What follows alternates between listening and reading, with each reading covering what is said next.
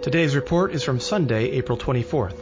Today's the soft launch of Hello Universe. It's also this day in 1990 that the Hubble Space Telescope was launched aboard the Space Shuttle Discovery. And even further back, in 1970 on this day, China became the fifth nation to independently launch a satellite into orbit. The Large Hadron Collider has been laying dormant at CERN in Switzerland for three years, but last Friday was switched back on. This signals the beginning of what the scientists there call Run 3, a program name for a series of experiments the LHC will perform through 2024.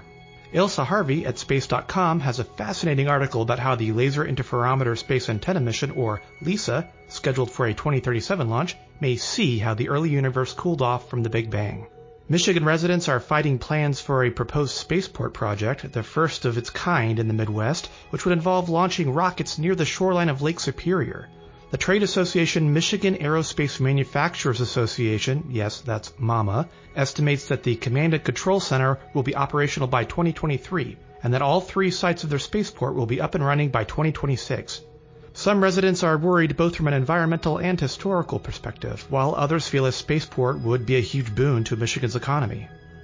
NASA's Lucy is a spacecraft that was launched in October of 2021. It's the first space mission to study the Trojan asteroids. But it has a problem. One of its two solar panels failed to unfurl completely. Thankfully, the spacecraft has enough power to function, but NASA scientists are concerned about its performance going forward, so they will attempt to use the primary and backup panel motors at the same time to hopefully torque the second panel into position.